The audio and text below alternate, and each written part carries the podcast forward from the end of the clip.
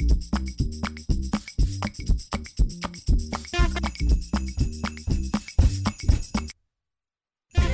ทย PBS Podcast และไทย PBS Radio ขอเชิญทุกท่าน พบกับคุณสุริพรวงศสถิตพร พร้อมด้วยทีมแพทย์และวิทยากรผู้เชี่ยวชาญในด้านต่างๆ ที่จะทำให้คุณรู้จริง รู้ลึก รู้ชัดทุกโรคภัย ในรายการโรงหมอ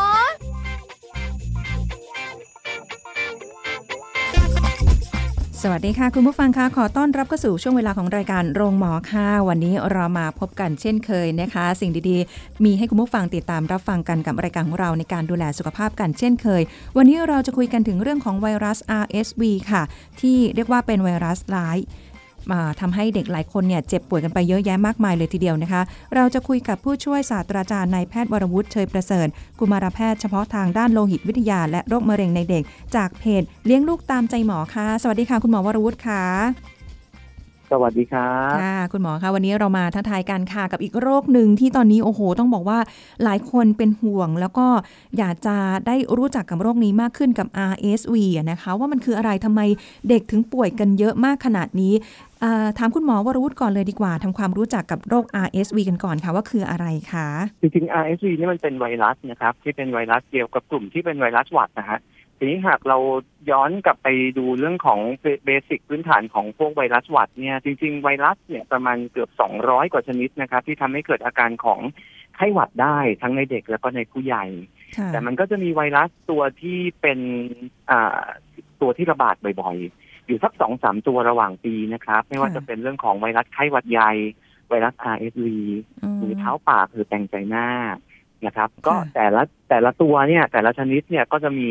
อ่าอาการของโรคแตกต่างกัน แล้วก็มีช่วงเวลาที่ระบาดเนี่ยที่แตกต่างกันออกไป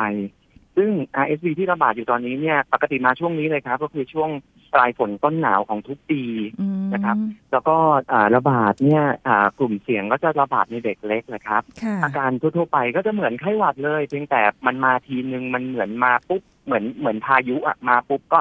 วืบเป็นกันไปหมดเลยอ๋อนะฮะค่แล้วก็แล้วก็จากนั้นมันก็จะค่อยๆลดลงหลังจากผ่านช่วงหน้าหนาวไป อ๋อ คือไวรัสเนี่ยมันฟุ้งเวลากมันระจายติดไปได้ทั่วใช่ไหมคะ ใช่ครับ ทีนี้อืมเวลาตอนช่วงติดนี่มันก็สัมพันธ์กับการเปิดเทอมของเด็กนักเรียนด้วยอะครับค่ะอย่างเช่นปีนี้เนี่ยจะสังเกตเห็นว่าตอนต้นปีเนี่ยโรคระบาดทางการติดเชื้อทางเดินหายใจเนี่ยแทบไม่มีระบาดเลยค่ะเนื่องจากคนไทยตั้งการ์ดไว้สูงมากนะครับค่ะไม่ว่าจะเป็นเรื่องของการกินร้อนช้อนกลาง ล้างมือ รักษาระยะห่างแล้วก็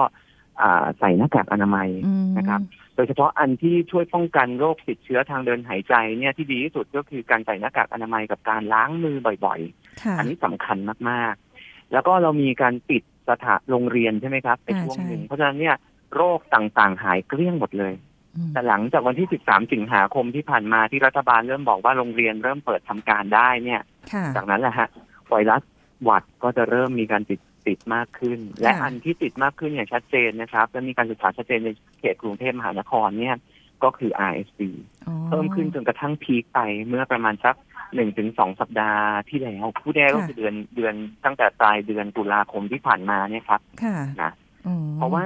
ในปัญหาของ RSV เนี่ยคือมักจะติดในเด็กเล็ก และเด็กเล็กเนี่ยยิ่งเล็กอาการก็จะยิ่งมากโอ้นะ ทีนี้การติดในเด็กเล็กเนี่ยก็หมายความว่าโรคไวรัสตัวเนี้ยก็มักจะติดในเนอร์เซอรี่ค่ะโรงเรียนอนุบาล แล้วก็โรงเรียนที่มีเด็กอยู่รวมกันมากค่ะอืมๆเด็กเล็กเนี่ย ประเด็นของเขาก็คือ เขาล้างมือบ่อยได้จริงไหมเขาใส่หน้ากากได้ตลอดเวลาจริงไหมถูกไหมครับค่ะและวิธีการเล่นกันของเด็กเล็กเนี่ยก็มักจะมีความคลุกคลีตีโมงกันเนาะเพราะฉะนั้นเนี่ยเวลามีค่ะโรคระบาดอะไรกันเนี่ยก็จะ แพร่กระจายได้เร็วค่ะ อืมแล้วอีกอันหนึ่งก็คือค่ะมาตรการของโรงเรียนด้วยนะครับ ไม่ว่าจะเป็นโรงเรียนสระว่ายน้ำหรือที่เล่นนะเพลกราวเด็กที่มีเด็กเข้าไปอยู่รวมกันมาก ๆ เนี่ยค่ะว่าคัดกรองคนไข้ป่วยออกจากคนไข้ไม่ป่วยได้ดีแค่ไหนโอ้หากคัดกรองคนไข้ป่วยและไม่ป่วยออกได้ไม่ดีแป๊บเดียวเลยครับค่ะเชื้อไวรัสพวกนี้ก็จะสามารถแพร่ จากคนหนึ่งไปยังอีกคนหนึ่งได้อย่างรวดเร็ว ค่ะบางทีต้องปิดห้องเรียนกันไปเลยฮะ อืมทำความสะอาดกันแบบยกใหญ่เลยใช่ไหมคะแบบนั้นอืม ใช่แล้วค่ะ ใช่แล้วครับด้วยแต่ณเป็นตอนนี้ค่ะเนี่ยสถานการณ์เท่าที่ทราบเนี่ยก็คืออ่าเริ่มทรงๆและเริ่มลดลงเพราะว่าตอนช่วงเนี้ย ตอนช่วงนี้ก็คือตอนกลางกลางพฤศจิกาเนี่ยหลายโรงเรียนปิดละนั่นก็เป็นอันหนึ่งที่ทำให้อ่าการแพร่ระบาดนี่มันหยุดลงนะฮะชะลอตัวลง แต่ก็ยังมีเคสใหม่ที่เป็น RSV มาเรื่อยๆครับค่ะเอ๊ะคุณหมอคะแล้วทำไมคือจริง ๆ แล้วส่วนใหญ่เรารู้แหละว่าเวลาช่วงปลายฝนต้นหนาวนะ มีเรื่องของโรคไวรัสโรคระบบทางเดินหายใจที่เราคุ้นเคยกันดี แต่ RSV เนี่ยจริง ๆ เหมือนกับว่าเราจะ กังวลมากขึ้นด้วยสถานการณ์เรื่องของโควิดมาด้วยหรือเปล่าไม่แน่ใจ แล้วมาบวกกับเฮ้ย RSV คืออะไรเราไม่ได้คุ้นเคยกันมากนัก แล้วก็มีการระบาดค่อนข้างจะมากในช่วงปลายปลายเดือนตุลาที่ผ่านมาค่ะ แล้วมีเด็กป่วยกันเยอะ แล้วก็มีการเตือนกันผ่านทางโซเชียลในช่องทางต่างๆ จนทำให้หลายคนเลยรู้สึกว่าวิตกกังวลเฮ้ยมันอันตรายขนาดนั้นเลยจริงหรือเปล่าอะไรเงี้ยค่ะ ทีนี้โรคโรค RSV เนี่ยมันเป็นถือว่าเป็นโรคโรคประจำถิ่นไปเรียบร้อยแล้ว เป็นเจ้าถิ่น ของประเทศไทยอยู่แล้วครับซึ่งระบาดอยู่แล้วทุกปีแล้วก็ถามว่าจะกลัวไหมส่วนใหญ่คุณพ่อคุณแม่ที่มีเด็กเล็กเนี่ย มักจะกลัวหน่อย แล้วก็ได้ยินบ่อยหน่อย พอเริ่มคุณพ่อคุณแม่เริ่มลูกเริ่มโตขึ้นเนี่ย ก็อาจจะได้ยินเรื่อง RSV เนี่ยน้อยลง เพราะว่าลูกผ่านช่วงที่เป็นอ่าอายุที่เสี่ยงต่อการเกิดโรค ชนิดรุนแรงแล้วเราก็ลงปอดทำให้เกิดปอดบวมได้ไปแล้วครับ ค่ะ ส่วนใหญ่คือเป็นเด็กมาทุกปีครับ แล้วก็เราก็เตือนกันทุกปีค่ะอ๋อ คือหมายความว่า เอาแหละ เป็นโรคประจำถิ่น ซึ่งอพอโตขึ้นเลยกลุ่มเสี่ยงไป ก็จะค่อยดีขึ้นเรื่อยๆ คืออ่าหลักความเสี่ยงน้อยลงไปแล้วอะไรอย่างนี้ใช่ไหมส่วนใหญ่จะเป็นแต่เด็กเล็กๆ เหรอคะ ใช่ครับ ก็คือจริงๆ เนี่ยสามารถติดติดได้ในทุกช่วงอายุ นะแต่กลุ่มเสี่ยงที่จะเกิดอาการรุนแรงจะมีอยู่สองกลุ่มก็คือเด็กเล็กครับ โดยเฉพาะต่ำกว่าสองปีลงไป และที่หนักมากๆคือต่ำกว่าหนึ่งปีลงไป หรือกลุ่มคนไข้ที่มีโรคประจำตัว เช่น เด็กที่เกิดก่อนกำหนด มีโรคปอดเรื้อรังโรคหัวใจ หรือต้องกินยาที่กดภูมิคุ้มกัน พวกนี้จะถือว่าเป็นกลุ่มเสี่ยงนะฮะแล้วก็อีกกลุ่มหนึ่งใหญ่ ๆ เลยคือกลุ่มคนชรา นะซึ่งพูดเบาๆ บางทีก็เจ็บเจ็บนะผู้สูงอายุ ก็อายุเกินอ่าหกสิบถึงหกสิบห้าปีขึ้นไป ก็สามารถติดเชื้อ RSV แล้วก็เกิดปอดบวม ปอดอักเสบ หลอดลมอักเสบที่รุนแรงได้ครับ แต่ในกลุ่มอื่นเนี่ยที่ติดเชื้อ RSV เนี่ยอาการจะเหมือนหวัดทั่วๆไป คือมีไข้ไอน้ำมูกนะฮะการดำเนินโรคของมันเนี่ยก็คือเหมือนหวัดฮะ เพียงแต่จะมีโอกาสที่จะอ่าดำเนินโรคนะ เกิด ลงไปที่หลอดลม เกิดเป็นหลอดลมอักเสบหลอดลมฝอยอักเสบแล้วก็ปอดบวมได้ในเด็กเล็กซึ่งจุดเด่นของ RSV เนี่ย เวลามันลงปอดเนี่ย เสมหะน้ำมูกจะเยอะมาก ค่ะ อ๋อ นี่คือจุดสังเกตกระทั่งบางคนบอกว่า อ่า เหมือนเปิดก๊อกอะ เหมือนลูกเปิดก๊อกอยู่ในทางเดินหายใจอะเสมหะก็จะแบบคลืดกราดปืดปาดดูด แล้วก็ไหลออกมาอีกเรื่อยๆซึ่งเสมหะเยอะๆเนี่ย ปัญหาของเด็กเล็กคือเขาไอโดยที่ยังไม่มีประสิทธิภาพไอไม่แรงอะว่างั้นทำให้เนี่ยมีโอกาสที่ไอเสมหะพวกนี้เนี่ยมันอาจจะอุดตันทางเดินหายใจได้และทำให้เกิดภาวะหายใจล้มเหลวได้คือหอบเหนื่อยมากขึ้น จนบางคนอาจจะต้องใส่ท่อช่วยหายใจได้ครับอ๋อค่ะ แล้วมันอันตรายถึงขั้นเสียชีวิตได้ไหมคะคุณหมอก็ถ้าอ่าปอดอักเสบชนิดรุนแรงก็จะเหมือนทั่วๆไป ก็มีโอกาสถึงแก่ชีวิตได้ครับ อืมโหอันนี้ อันนี้คือ ทำความเข้าใจนะ ถ้าอันตรายนะคะเอออันนี้เพราะว่าเดี๋ยวหลายคนจะแบบอุ้ยพอความที่ RSV คืออะไรเราไม่คุ้นเคย เราก็จะไปกังวลกันมาก แต่ว่าอันนี้ก็คืออาการของโรคก็เหมือนกับหวัดทั่วๆไป ยกเว้นว่าคนที่เป็นกลุ่มเสี่ยง หรือว่ามีโรคประจำตัวกันอยู่แล้วใช่ไหมคะถ้าอย่างนี้สมมติว่ามีอาการอะไรที่แบบผิดปกติเงี้ยค่ะ พาไปหาคุณหมอเนี่ยคือในเรื่องของการตรวจรักษาหรืออะไรนี้ทำยังไงบ้างอะคะคุณหมอ ก็คือในช่วงอ่าช่วงแรกที่มีไข้จะเหมือนไข้หวัด คือถ้าเกิดมีแค่น้ำมูก ไอไม่ได้เยอะมาก ไข้สูง อันนี้เราเน้นการรักษาตามอาการก็คือ กินยาลดไข้ลดน้ำมูก แล้วก็ขับเสมหะนะแล้วก็พยายามให้เด็กกินน้ำกินนม กินอาหารตามวัยที่เหมาะสม ให้ได้เท่าที่เขายอมกินได้นะครับนะแต่โดยปกติเนี่ยพอไข้เข้าวันที่สองวันที่สามอากเสมหะเริ่มเยอะขึ้น นอนตอนกลางคืนมีเสียงคลืดคลาดเยอะ นอนพักไม่ได้ กินไม่ได้กระสับกระส่ายนะอย่างนั้นให้รีบมาที่โรงพยาบาลครับ เพื่อตรวจร่างกายว่าเสมหะนั้นลงปอดหรือยังมีเสียงของที่บ่งชี้ว่าเป็นหลอดลมอักเสบหลอดลมฝอยอักเสบหรือปอดบวมหรือยังถ้ามีนะ หรือเสมหะเยอะมากๆ นะ หรือกินไม่ได้เลย ก็เป็นข้อบ่งชี้ในการที่จะต้องรับคนไข้เป็นคนไข้ในนอนโรงพยาบาลเพื่อให้น้ำเกลือพ่นยาดูดเสมหะกันไป ค่ะ อืม ถ้าอย่างกรณีที่แบบว่า อ่า เด็กที่อยู่ต่างจังหวัดเลยบางทีคุณพ่อคุณแม่อาจจะไม่ได้ทันสังเกต หรือว่าไม่รู้ว่าเนี่ยลูกเป็น RSV นะคิดว่าเป็นไข้หวัดธรรมดาหรืออะไรเงี้ยค่ะ การทานยาปกติหรืออะไรเงี้ยเออมันจะช่วยบรรเทาไหมคะ หรือว่าคุณพ่อคุณแม่ต้องสังเกตอะไรเป็นพิเศษไหมคะแล้วว่าเอ้ยอันเนี้ยความเสี่ยงละต้องรีบพาไปหาหมอเนื่องจาก เนื่องจาก RSV มันคือไวรัส และ RSV เนี่ยไม่ได้มียาฆ่าไวรัสจำเพาะ เหมือนกลุ่มไข้หวัดใหญ่ ดังนั้นเนี่ยต้องอาศัยภูมิคุ้มกันของร่างกายในการจัดการกับเชื้อโรคเองครับ นั่นหมายความว่าเรารักษาประคับประคองจนกระทั่งอาการดีขึ้นได้เองค่ะเนาะปัญหาก็คือการประคับประคองก็คือลดไข้อย่างที่บอกขับเสมหะลดน้ำมูกกันไป ถ้าเขาไอเองไม่ไหวเสมหะเยอะจริง ๆ ก็ต้องช่วยเคาะปอด พ่นยาดูดเสมหะกันทีนี้อย่างที่บอกก็คือไม่อยากให้ตกใจตื่นตระหนกอะไรกันมากนะครับ เพราะมันก็เหมือนไวรัสหวัดทั่วไป เพียงแค่ต้องทราบนะจะได้ไม่กลัวกันไปคือหนึ่งไข้จะนานกว่าปกติแบบกว่าหวัดปกติ ไอซีนี่ส่วนใหญ่เนี่ยเขาบอกว่าระยะเวลาป่วยเฉลี่ยก็จะอยู่สามถึงเจ็ดวัน เพราะฉะนั้นบางทีเนี่ยไข้ยาวเลยประมาณอาทิตย์หนึ่งก็เจอบ่อยๆนะครับ แล้วก็เสมหะจะเยอะกว่าปกติ กว่าเป็นไข้หวัดทั่วๆไปนะครับ เพราะฉะนั้นหากมีภาวะที่เรียกว่าเสมหะเยอะหายใจหอบเหนื่อยก็มาตรวจร่างกายที่โรงพยาบาลได้ค่ะแล้วก็แต่มันก็ไม่ได้มียาก็คือรักษาแบบประคับประคองกันไปนะครับ ที่สำคัญคือเราไม่มีวัคซีนในการรักษาไอตัว RS ป้องกัน RSV เหมือนพวกกลุ่มไข้หวัดใหญ่ ดังนั้นการป้องกันที่ดีที่สุดก็คือไม่ติดเชื้อ ไม่สัมผัสผู้ป่วยใส่หน้ากากอนามัยล้างมือบ่อยๆในขณะเดียวกันเนี่ยผู้ใหญ่เองเนี่ยก็เป็นกลุ่มหนึ่งที่พาเชื้อไวรัสไปติดให้กับเด็กได้ ดังนั้นเวลาสมมุติเราออกไปข้างนอกเนี่ย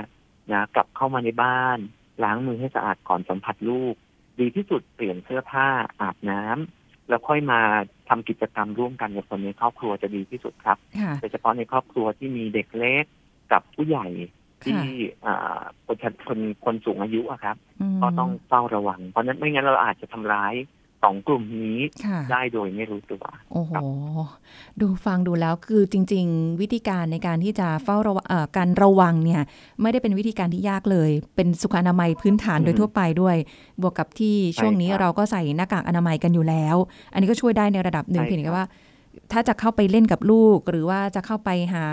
ผู้สูงอายุที่อยู่ในบ้าน อาจจะเป็นคุณปู่คุณย่าคุณตาคุณยายเนี่ยก็ต้องล้างมือทำความสะอาดร่างกายเปลี่ยนเสื้อผ้าให้เรียบร้อยก่อนอืมก็ไม่ได้ยากอะไรนะคะใช่ครับอะแต่ว่าเดี๋ยวช่วงหน้าเราคุยกับคุณหมอเพิ่มเติมสมมติว่าอ้าวถ้าเกิดว่าโอ้โหคนแหมเด็กคนนี้เนาะหน้าตาจิ้มลิ้มน่ารักก็ไปหยอกไปหอมแก้มไปอะไรอย่างเงี้ยค่ะ ผู้ใหญ่เราไม่รู้ว่าเราเป็นหรือเปล่า อาการยังไม่ได้มีไม่ได้ออกอย่างเงี้ยค่ะ ไปเล่น ความเสี่ยงจะเกิดขึ้นกับเด็กไหมเพราะเห็นว่าอ่า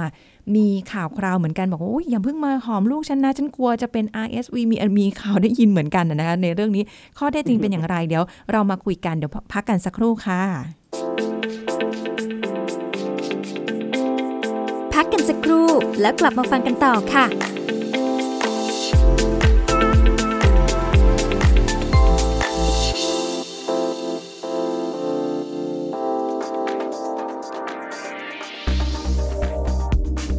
คุณผู้ฟังคะการรับประทานอาหารรสจัดเปรี้ยวหวานมันเค็มเผ็ดมากจนเกินไป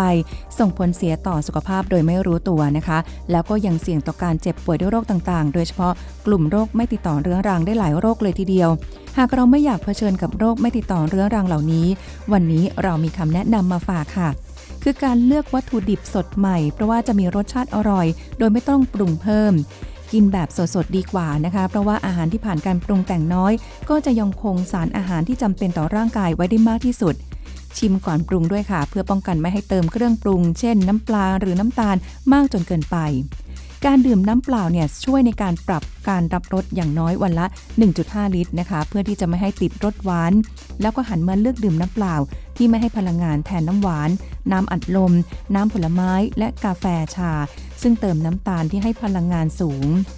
ควรเลือกเครื่องปรุงรสจากธรรมชาตินะคะถ้าเกิดว่าจำเป็นต้องใช้เครื่องปรุงรสก็ให้เลือกเครื่องปรุงรสจากธรรมชาติแทนเครื่องปรุงรสที่ผลิตในระบบอุตสาหกรรม และมีสารปรุงแต่งสีกลิ่นรสหรือสารกันบูดค่ะ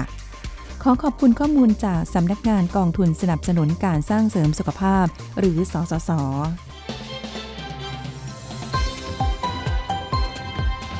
ไทย PBS Radio วิทยุข่าวสารสาระ เพื่อสาธารณะและสังคม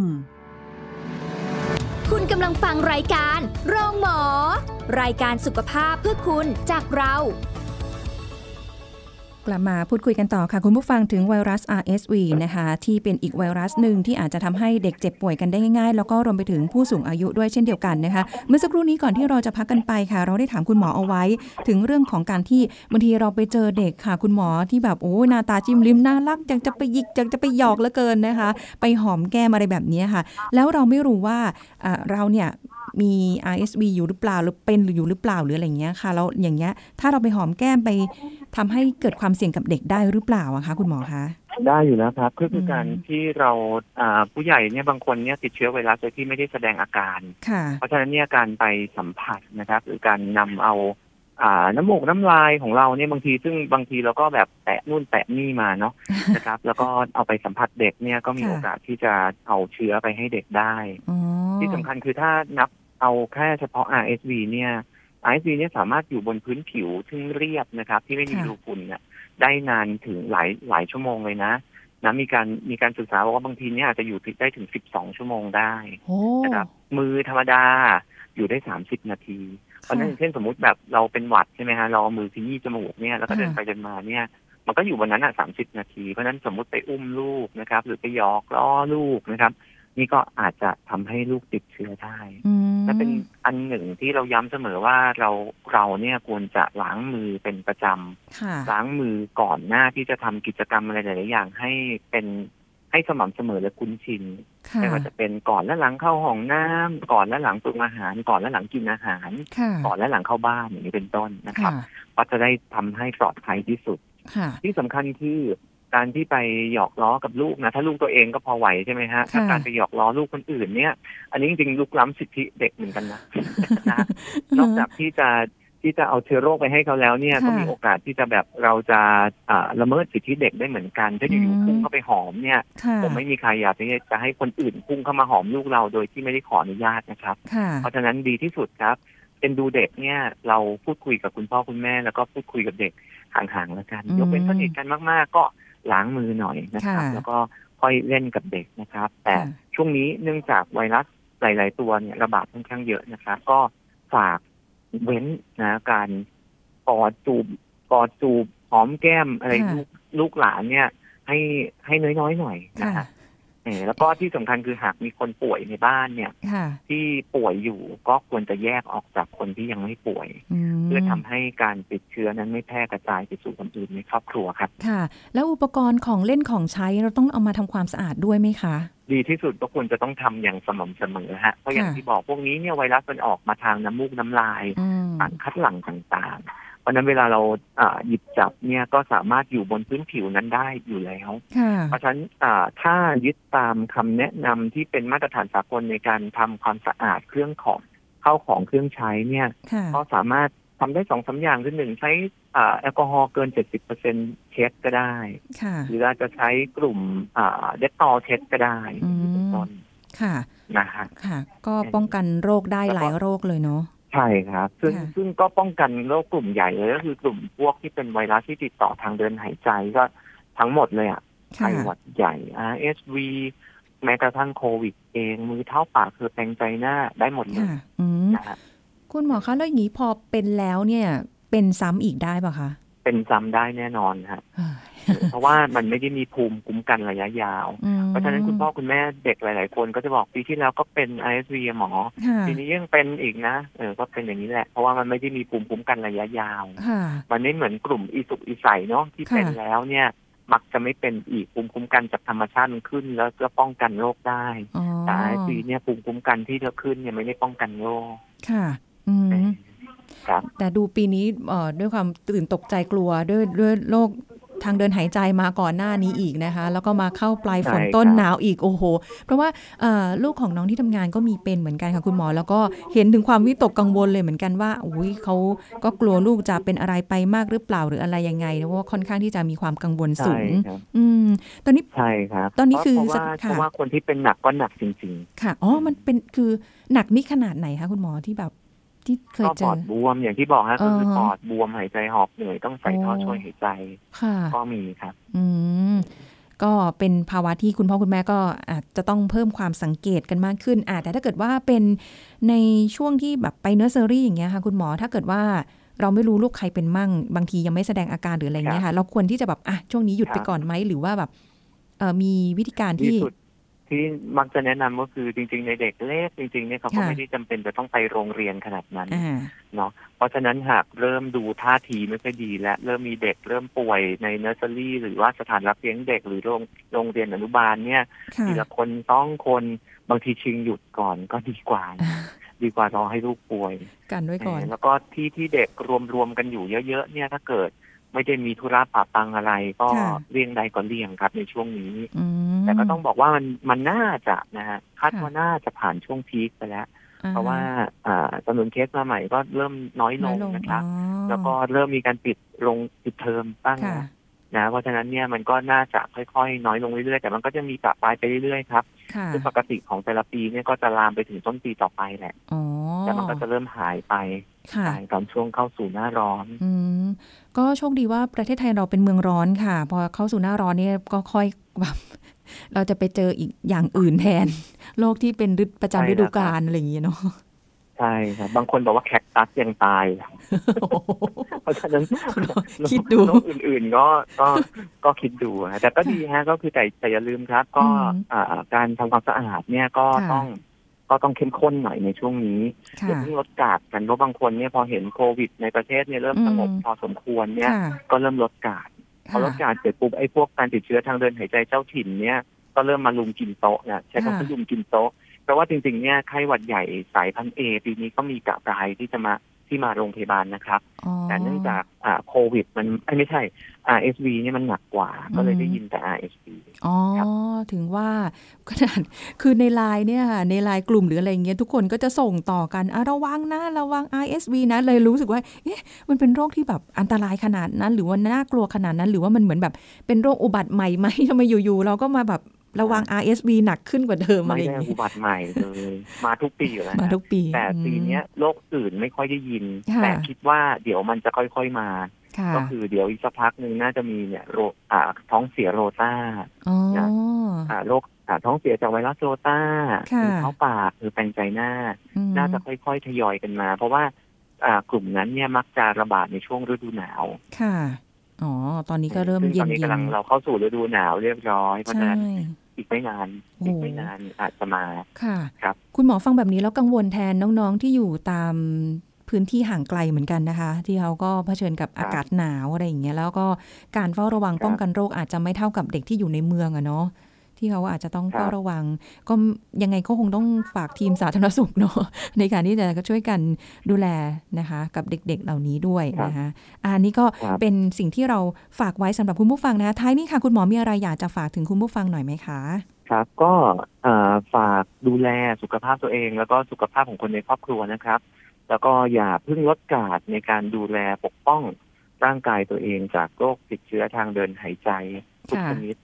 นะก็ยังย้ำเสมอกินร้อน ช้อนกลาง ล้างมือ รักษาระยะห่าง แล้วก็ใส่หน้ากากอนามัยอย่างสม่ำเสมอ ให้ค่ะคุ้นชินนะครับแล้วเราก็จะปลอดภัยสุขภาพแข็งแรงกันครับ ค่ะ อันนี้ก็เป็นคำแนะนำคุณหมอนะคะ ที่ทำกันได้ง่าย ๆ กาดอย่าตกนะคะอันนี่คือทำให้มันเกิดความเคยชิน เราก็จะลดโรคไปเกี่ยวกับอ่าไวรัสอะไรต่างๆ ได้เยอะแยะมากมาย ไม่ใช่เฉพาะแค่เด็กนะคะ ผู้ใหญ่อย่างเราๆด้วยแล้วก็ผู้สูงอายุด้วยนะคะ ยังไงวันนี้ต้องขอขอบคุณค่ะผู้ช่วยศาสตราจารย์นายแพทย์วรวุฒิเชยประเสริฐกุมารแพทย์เฉพาะทางด้านโลหิตวิทยา และมะเร็งในเด็กนะคะ จากเพจเลี้ยงลูกตามใจหมอใครอยากได้ความรู้อะไรเนี่ยเข้าไปดูในเพจคุณหมอได้เลย จะมีความรู้ใหม่ๆมาให้เสมอนะคะ โอกาสหน้าคงมีโอกาสได้คุยกันใหม่นะคะ คุณหมอคะครับยินดีคค่ะรับขอบคุณค่ะ สวัสดีค่ะ ครับ สวัสดีครับ เอาละค่ะ คุณผู้ฟังวันนี้เป็นอีกเรื่องหนึ่งที่น่าสนใจเลยทีเดียวนะคะ ยังไงติดตามกับรายการโรงหมอของเรากันได้เป็นประจำค่ะ เราก็จะสรรหาเรื่องราวในการดูแลสุขภาพมาฝากคุณผู้ฟังกันเป็นประจำนะคะ วันนี้หมดเวลาแล้วสุริพรต้องลาไปก่อนค่ะ พบกันใหม่ครั้งหน้า สวัสดีค่ะ แชร์ พูด บอกต่อ กับรายการโรงหมอได้ทุกช่องทางออนไลน์ เว็บไซต์ www.thaipbspodcast.com แอปพลิเคชัน Thai PBS Podcast Facebook Twitter Instagram Thai PBS Podcast และฟังได้มากขึ้นกับพอดแคสต์โรงหมอ ที่ Apple, Google, Spotify, SoundCloud และ Podbean ทุกเรื่องทุกโรค บอกรายการโรงหมอ